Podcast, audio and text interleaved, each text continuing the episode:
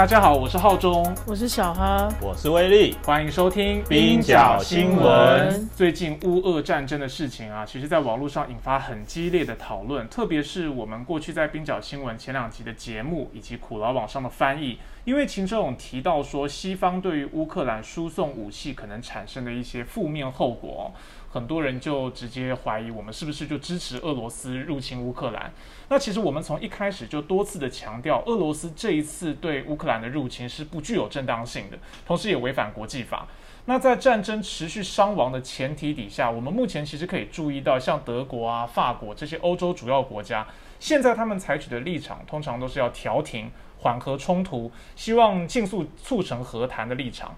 但是美国就比较强硬。例如说，拜登二十六号他在波兰的首都华沙演讲的时候，他高分贝的呛声说要全力摧毁俄罗斯的经济，让卢布变成废纸，然后还骂普京是屠夫嘛，说要让普京下台。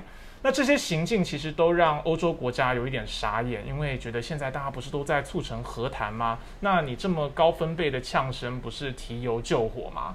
啊，例如说，法国总统马克宏也表示说，对这样子的说法不太认同，他自己就不会用这些字眼，因为目前主要的目标是要阻止战争升级。那他们也都还在跟普京持续的协商当中，所以我们在这个过程中可以注意到，当乌俄发生冲突的时候，尽管大家都支持乌克兰，但是不同的国家其实也采取了不同的策略跟手段。有的是比较偏向军事支持、强硬冲突，而有的是倾向外交斡旋。所以，我们过去在新闻处理上面，其实是报道了欧洲的工人他们反对输送武器。它背后的脉络其实就是，即便是西方国家内部也有这些差异哦。那有很多左派的工人团体，他希望用外交而不是用军事升级的方式来面对眼前的危机。所以大家其实就策略面可以有不同的讨论，但是不用先入为主的认为啊，有不同意见的就是敌人啊，就是支持俄罗斯。好，虽然过去乌俄的战争这件事情在网络上面有一点延上，有一点激烈。但是我们今天要讨论的话题却不是乌俄战争，我们今天要讨论南韩是东亚的问题。哦，是 K-pop 吗？没错，因为我们办公室。其实呢，有两位是韩粉。对，我们所以真的要聊 K-pop，K-pop 粉娱乐新闻，国际娱乐新闻。终于要聊我最喜欢的偶像团体了吗？没错，因为冰角新闻一言上，马上就转变定位，改聊娱乐新闻。我们要做百分百娱乐。话可以多一点了。好啦，讲认真的，我们今天想要讨论的是南韩的总统大选。嗯，在苦劳网上，威力之前也翻译了一篇文章，在讲以其院当选南韩总统对于进步运动的影响是什么。那南韩大选在三月九号刚刚落幕，保守派的候选人尹锡悦以零点七趴，不到百分之一的非常小的这个差距哦，可以说是南韩史上最小的差距，险胜自由派李在明。而且我看那个开票结果是非常紧张的，因为一开始李在明是票数开出来是比较多的嘛，结果后来才逆转，嗯哦，所以大家都觉得有点跌破眼镜。然后，这个保守派的尹锡悦就当选了总统。这是南韩从一九八七年民主化以后第四次的政权轮替，也是二零一七年朴槿惠被弹劾下台以后，右翼势力再度重返执政。如果这么小的差距放在台湾的话，是不是会闹事啊？会提起当选无效之诉，对，就是过去连战曾经提出来的哈，嗯，对，因为开票计票，不过这次好像没有相关的讨论。这次选战其实真的蛮激烈的，以往南韩大概就是投票日当天晚上，其实台湾也一样，投票日当天晚上大概就可以知道。呃，谁会当选？对，因为会开出一个不可逆转的结果。对，但这是因为差距实在太小了。除了事前各家民调公布的结果不一样，有些人说，哎，自由派的李在明会获胜；有些人说，哎，不对，是尹锡悦会获胜。各家民调反应都不太一样。以外，其实这次的选举结果到了隔日计票率大概到百分之九十七、九十趴的时候，其实都还没有办法完全确定到底。谁可以获胜哦？所以其实真的是非常的激烈。这一次尹锡悦的上任啊，可以说是南韩保守派的全面回潮。那特别引发争议的就是他在竞选过程当中提出要废除南韩的女性家族部，也就是南韩政府里面处理性别平等跟女性权益这一块的一个部门，引起了很多。厌女啊，平常可能就很反女权的男性，非常激情、非常热烈的支持他。那当然就是引发社会很激气、激昂的对立跟冲突。请威力给我们介绍一下这方面的讨论，好不好？前情提要一下，本次南韩总统大选，在二十岁区间男性选民投给尹锡悦的比例高达六成，但是相反的，二十岁区间的女性选民。只有三成投给尹，而六成是投给李在明。不过值得注意的是，其实与文在寅二零一七年竞选总统的时候相比，李在明在二十岁区间的女性选民方面，其实得票率也暴跌了百分之十。选前民调都显示，许多二十岁女性说自己会投给两党以外的小党，甚至是不表态。那根据韩半岛新闻平台记者杨前豪他的分析，其实就是因为共同民主党政治人物。呃，共同民主党就是李在明所属的政党，因为共同民主党政治人物在过去几年接二连三被爆出丑闻，包括说前中青南道知事安西镇因为强暴女助手，前釜山市长吴巨敦骚扰女公务员。然后两者都被定罪入狱之外，那共同民主党非常重要的政治人物前首尔市长朴元淳，他也被前秘书指控性骚扰，然后自杀。对这个事情当时非常戏剧化，哎，就媒体都在报说哇市长怎么不见了，然后忽然就发现他自杀，然后才扣上关系说因为他被指控这个性侵的疑云。没错，这件事在当时引发非常大的争议。那一个重要原因就是，其实朴元淳他在生前在担任首尔市长以前，他是一个非常知。知名的人权律师，嗯他最为人所知的一件事，就是在他律师期间打赢了南韩第一起性骚扰的案件。回到二十多岁选民，为什么在民调的时候表示我们不会投给建制派两党呢？那一方面就是因为共同民主党他在二零一八年到现在，其实接连爆发了这些性丑闻。那另外一方面，在野党的国民力量，也就是尹锡悦所属的政党，他其实也因为在竞选期间提出要废除女性家族部，而且否认男孩有所谓结构性歧视的这些问题，所以被二十岁区间的女性选民所厌恶。可以说，就是国民力量，它本来就是保守派啦。就是不处理女权问题的，所以女性本来就不会投给他。是，那是自由派的共同民主党，他在纲领上面好像讲得很进步，结果政治人物也爆发了一堆性丑闻。那女性选民当然就是两个都唾弃，两个烂苹果嘛，就反而就投票率意愿低啊，然后支持支持的这个意愿也低。嗯，没错，所以其实二十岁的女性选民其实也是投不下票的。那所以这次选举也有被称为是最不受欢迎的选举，或是所谓最肮脏的选举。所以刚刚威力讲到说，在这次选举当中，两个候选人他们对于性别政策其实有截然不同的态度跟立场。诶，可是我们其实，在刻板印象上，过去一般都认为韩国在性别上普遍就是偏向比较保守的一点，观念比较保守，然后也常常听到女性在呃韩国的环境当中生存是相对艰困的，文化上比较弱势。想让你常常在关心韩国的流行文化啊，还有韩国的一些新闻，你怎么看最近几年韩国的这个性别文化的发展？对，因为我蛮常关注韩国的娱乐新闻，跟看他们的流行影视产品。没错，我办公桌坐在小哈的前面，常常就会听到他的桌上散发出韩国的音乐。对，然后也不一定是他啦。没错，有时候是你，是不是？其实蛮常看到自己喜欢的 idol。然后因为做了一些手势，或是讲了一些话，然后被一些保守男性的粉丝攻击。有些是刻意，根本就不是粉丝，就会去攻击他们。嗯，最近一次比较有趣的事件，跟一个手势有关。什么手？然后那个手势其实就是食指跟大拇指，然后比出一个像是 C，但是没有那么 C 的一个手势，那个有点像展示一丢丢、一点点、一咪咪的感觉。嘟嘟好香肠。对对对，就是差不多是那个意思。然后那个这个手势呢，其实我们要了解到，就是说，男孩他其实有很厌女的现象，男性。嗯。然后相对而之，也有一些非常激进的女性主义团体。嗯。然后这个手势也就是他们开创的。哦，故意要羞辱男性。生殖器小，对对对，嘟嘟好香肠，对，所以那些厌女的男性就会觉得说，你这个就是在厌男，哦，然后你就是在侮辱我们。所以当女偶像或是 idol 们不小心比出这个手势，或者只是拍广告啊、接代言啊，有这个手势就会被攻击，就说你就是厌男。哦，可能在别的情境下，他根本不是这个意思。但是只要手势有点像，或者让某个拍照角度看起来好像是比出这个手势，对，就被极端的厌女分子认为说，哦，你也是激进女权主义者这样。对，然后这件事情其实也不止存现在于那个 idol 的文化里面，嗯然后像是韩国政府之前有。推广打疫苗，那疫苗的设计海报上面有出现，也是出现这样的手势。哦然后就会有人说，你这个根本就不是打针会比出来的手势啊，所以就去攻击他。然后最后这个海报也被改了版本。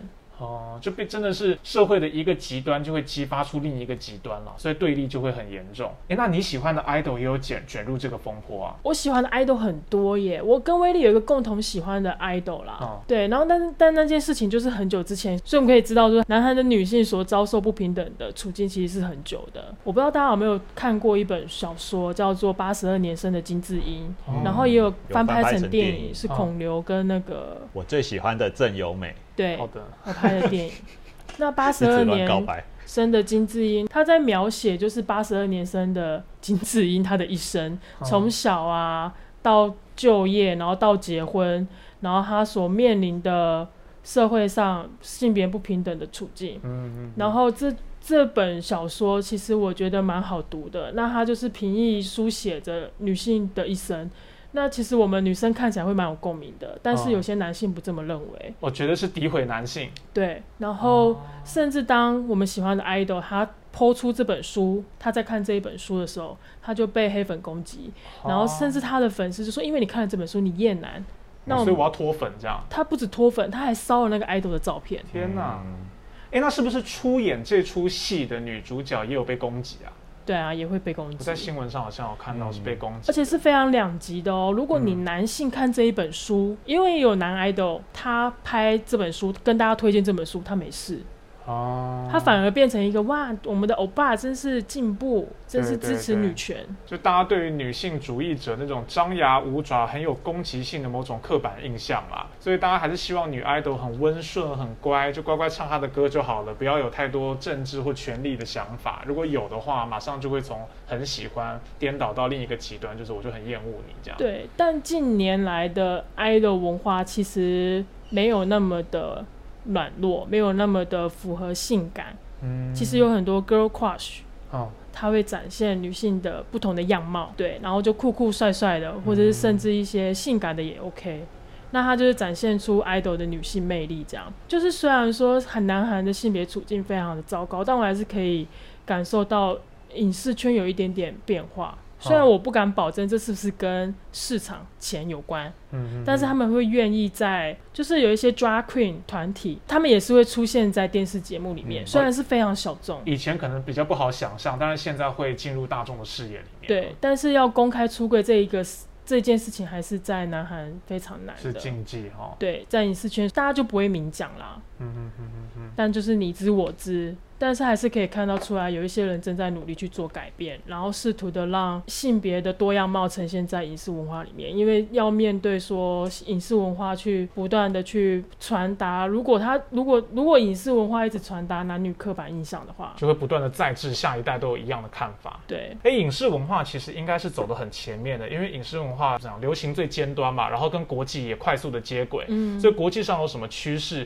在流行文化上，韩国应该最早是接受的是这一块。这个人群，嗯，那我们知道说前几年其实国外就有很强大的从好莱坞的事件开始就有一个 Me Too 的运动，嗯，Me Too 的运动在韩国其实也有发烧，对不对？对，刚才小哈讲到的，其实就是南韩的一些极端厌女的团体，他会用抵制的方式去对一些他认为宣扬女权主义的一些店家或者艺人，就是表达他们的一些不满，这样子。嗯，我觉得整个问题要回到就是南韩整体的性别环境是怎么样的来看这样子。嗯，那其实刚才浩中提到的 Me Too 运动，在二零一八年的时候，其实南韩有一个检察官叫做徐志贤，他指控自己前辈安泰跟性骚扰。那就开启了南韩的 Me Too 运动的风潮。那一些女性开始现身讲述自己遭遇权势者，包括上司啊，包括呃男性同事性骚扰的一些经历，这样子。那也包括一些政治人物、影视名人，其实后来都被媒体揭露说，哎，原来这些人有涉入所谓的性侵或者是说性暴力的丑闻里面。嗯嗯嗯。那在首尔当年的时候，就曾经发生一万人参加的集会，然后高喊“我的人生不是你的色情片”。那指控那个韩国针孔摄影机其实非常猖獗的一个问题，在当年的时候，其实根据统计，韩国每年会发生六千起的针孔摄影机偷拍事件。放在厕所的放在租屋处的房间的，对，或者在电扶梯上偷拍人家裙底，这种也有哈。没错，就是去公厕，像我们之前去南韩，然后都要被说你要先检查厕所。是怎么检查？就是你要看看厕所有没有不寻常的。东西哦，奇怪的装置。对对对，就是已经是二零二零年了，然后你去南韩，然后你还要去提心吊胆去面对这些东西。可是你不要讲，我们办公室旁边华山之前也有厕所的针孔摄影机偷拍，对不对？对啊，也是女生忽然发现一个奇怪的东西在那里，就发现其实我们身边也是有的。就是南韩女性日常的斗争实在是太辛苦了，嗯，上个厕所没办法好好放松。嗯，其实最有名的就之前的 N 号房事件嘛，对不对？对，最可怕或者说最著名的，其实就是 N 号房事件。那时候主嫌大概只有那时候他大概只有二十多岁吧，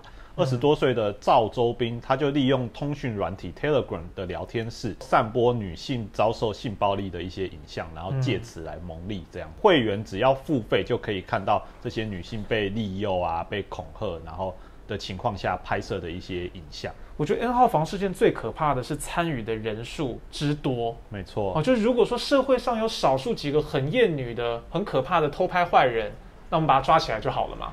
可是不是诶，当时是说几乎平均每大概四个男性就有一个加入了这个 N 号房社群，对不对？嗯。就比例是非常高的，所以显然这是一个集体的社会的性别文化的问题，不是少数几个坏人而已。没错，所以其实 N 号房对于韩国女性而言。其实就反映了整体性别不友善的一个状况。嗯，那在二零一七年文在寅在竞选的时候，其实他也看到了这些问题，或者是说，在他当时竞选的时候，他就是以一个女性主义总统之姿来角逐总统大位。嗯，所以在当选之后，他也表态支持 Me Too 运动，而且他在任内也修订了跟踪缠绕罪处罚法，要求加重网络性犯罪的刑罚。对，因为我们像我们刚刚提到的女性家族部。就是尹锡悦想要废除的。那其实，在文在寅任内，他有因为。对应这件事情，然后他有去成立了设置了一个数位犯罪者资源中心，他就是专门再来处理非法偷拍、性犯罪这些事情。所以特别针对数位啦，就现在都用像我们是用 Line 啊，他们可能用 Telegram 传播这些隐私照片。那他可能也会提供受害者一些心理辅导，然后二十四小时的专线在处理这些问题。这样。嗯嗯。可是这些东西接下来就开始都要被废除了，对不对？现在都还不知道女性家族部之后的命运是怎么样。对。因为像尹锡悦，他之前就有在脸书上面讲过，他就说男优女弱的时代已经不存在了。他说我们要保护的是弱势，就是他认为男女一样弱势啦，就是他去忽略了女性长期在社会结构上的处境。他不认为性别不平等的结构性原因是存在的啦。他可能认为哦，但他认为那个时代已经过去了。嗯嗯嗯嗯。所以其实我们刚才提到的，二零一八年的时候，随着 Me Too 运动。的崛起，南韩的女权运动其实也正在壮大。那另外一方面，极端的反女权主义者的势力其实也越来越壮大。对，没错，就是像威利刚刚提到的，文在寅他去针对 Me Too 运动，然后他去制定这些法。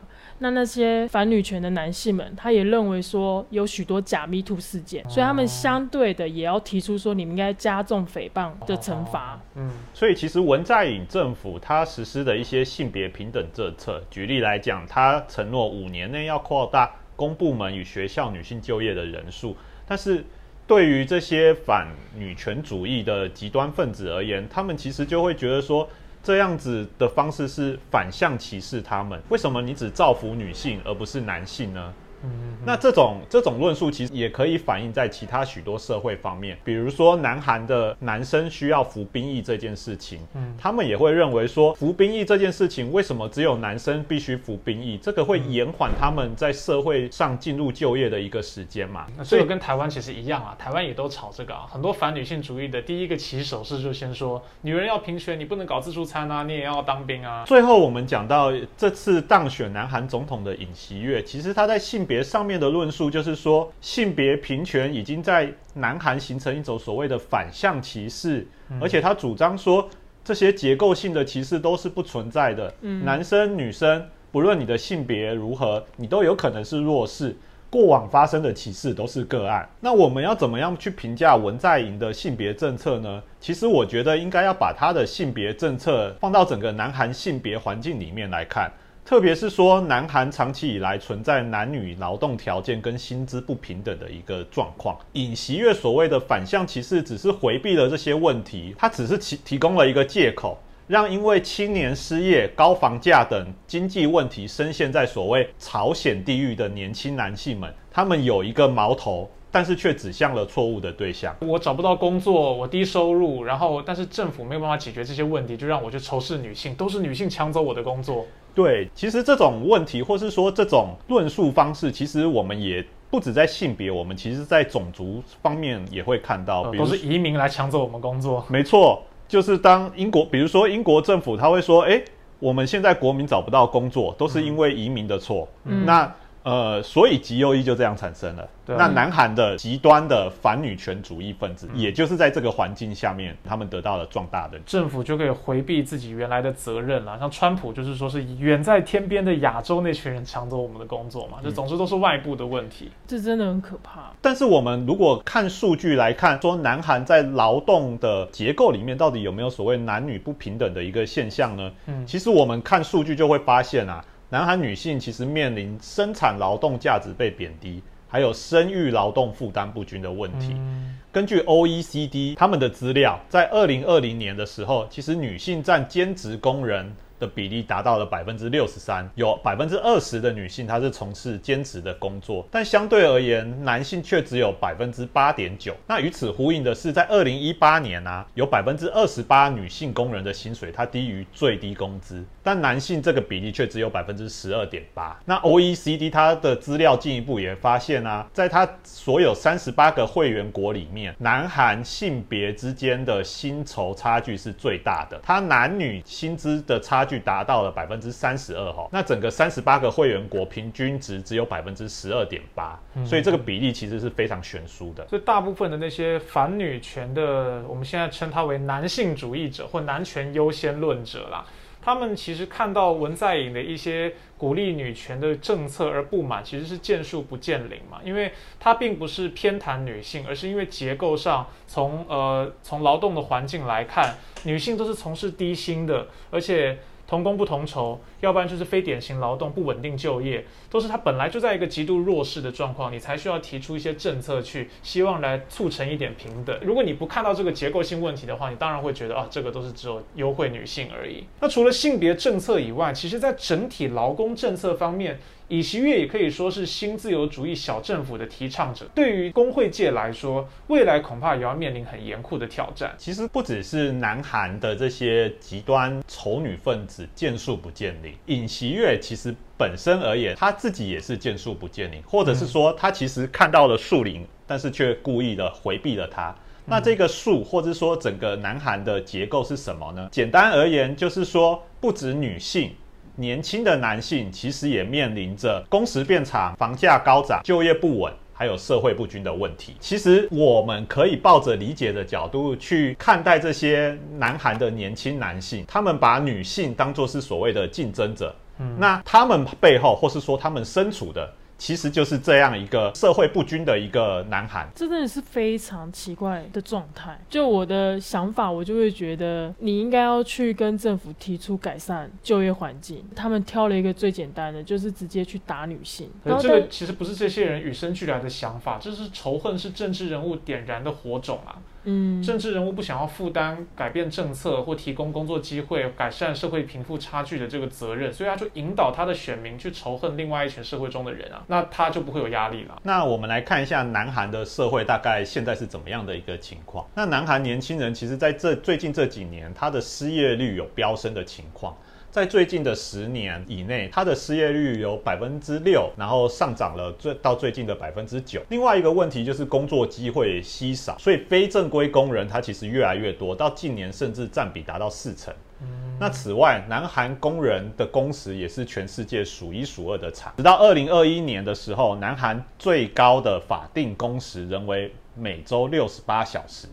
但是这样的高工时其实没有获得相应的工资哦，在首尔其实收入中位数大概不到新台币五万七千元，那形成一个强力对比的，就是说南韩有所谓的财阀，这个在南韩社会最顶端的百分之十，他们的收入其实就占全国总收入的百分之四十五，将近一半了。南韩年轻人遇到的又一个问题，就是说，其实房价在近年来是非常可怕的。首尔房价的中位数是一千九百多万新台币，在全世界一百一十多个国家里面啊，它的房价收入比是二十六，排名第十二。顺带一提，台湾是十四，所以寿星阶级或劳工阶级，他要买一栋房子。其实是非常困难的。台湾年轻人都心有戚戚焉啊，而且我们已经觉得我们的房子非常贵，都不可能买得起了。结果南韩比我们更贵，南韩更贵，南韩更贵。所以其实去年十月的时候，南韩最大的工会民主老总，他曾经发动五十万的大罢工，让五十万人涌入首尔街头，提出了几个诉求，包括废除非正规工人、保障就业、政府增加对住房、教育、医疗跟交通的支持。还有交通产业，例如造船、汽车产业公有化的一个诉求。那特别是在住宅方面哦，民族老总就希望说，提高公共住宅的比例到百分之五十。嗯，原本其实只有百分之五。嗯，那尽管民族老总是南韩最大的工会，他的会员有百有一百万人。他在选举之前，他其实曾经想要跟农民还有都市穷人连线，企图结合两党以外的小的进步政党。成为一个所谓的政治力量，可是很遗憾的，其实并没有办法左右这一次的总统大选。那当选的尹锡悦，他其实主张小政府，他支持私人企业领导发展。刚才我们提到工会其实希望的一些诉求，尹锡悦其实刚好是相反而驰嘛。没错，他主张删除最低工资，而且提高工时的上限。要知道，南韩好不容易在去年的时候才将每周最高工时由六十多小时降到了五十二小时，而且过去五年其实首尔的公寓价格是一直上涨，来到了百分之五十二。此外，尹锡悦也拒绝了工人要求扩大公共住宅系统的要求，却承诺业主降税，希望借此刺激发展，是炒地皮啦。没错，那民族老总我们刚才说，他也要求所谓政府支持医疗、教育的一些支出。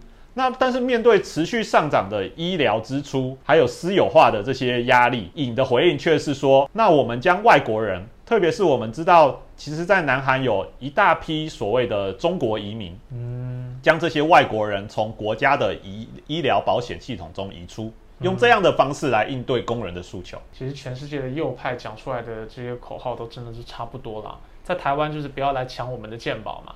对啊，然后你刚刚看，刚刚讲到川普，其实美国当时也是啊，就是把所有我们的社会问题都说是这个发展中国家抢了我们的工作，或者说新移民这个墨西哥的人人口过来，所以要建一道墙啊等等的。那社会上那些蓝领，他有很多的愤怒，无处宣泄，找不到方法，他就去仇恨那些比他更弱势的人，嗯，问题也不会解决，但是政治人物的压力就消失了。其实除了我们刚刚前面讲的个别政策以外，整体的韩国社会氛围好像也很值得关注哦，就是说，到底会不会随着右翼的兴起，然后导致整体的社会开始紧缩？南韩在一九八七年民主转型以前，其实曾经也是军事独裁，那跟台湾一样，因为台湾过去曾经有戒严时期嘛，那两个政府也都是持反共亲美的路线。对于国内的左翼跟反对力量非常严酷的打压，那我想是在台湾我们是有很多的经验，斑斑可考。那韩国从五零年代开始，一直到今天，都还一直维持国安法的实施。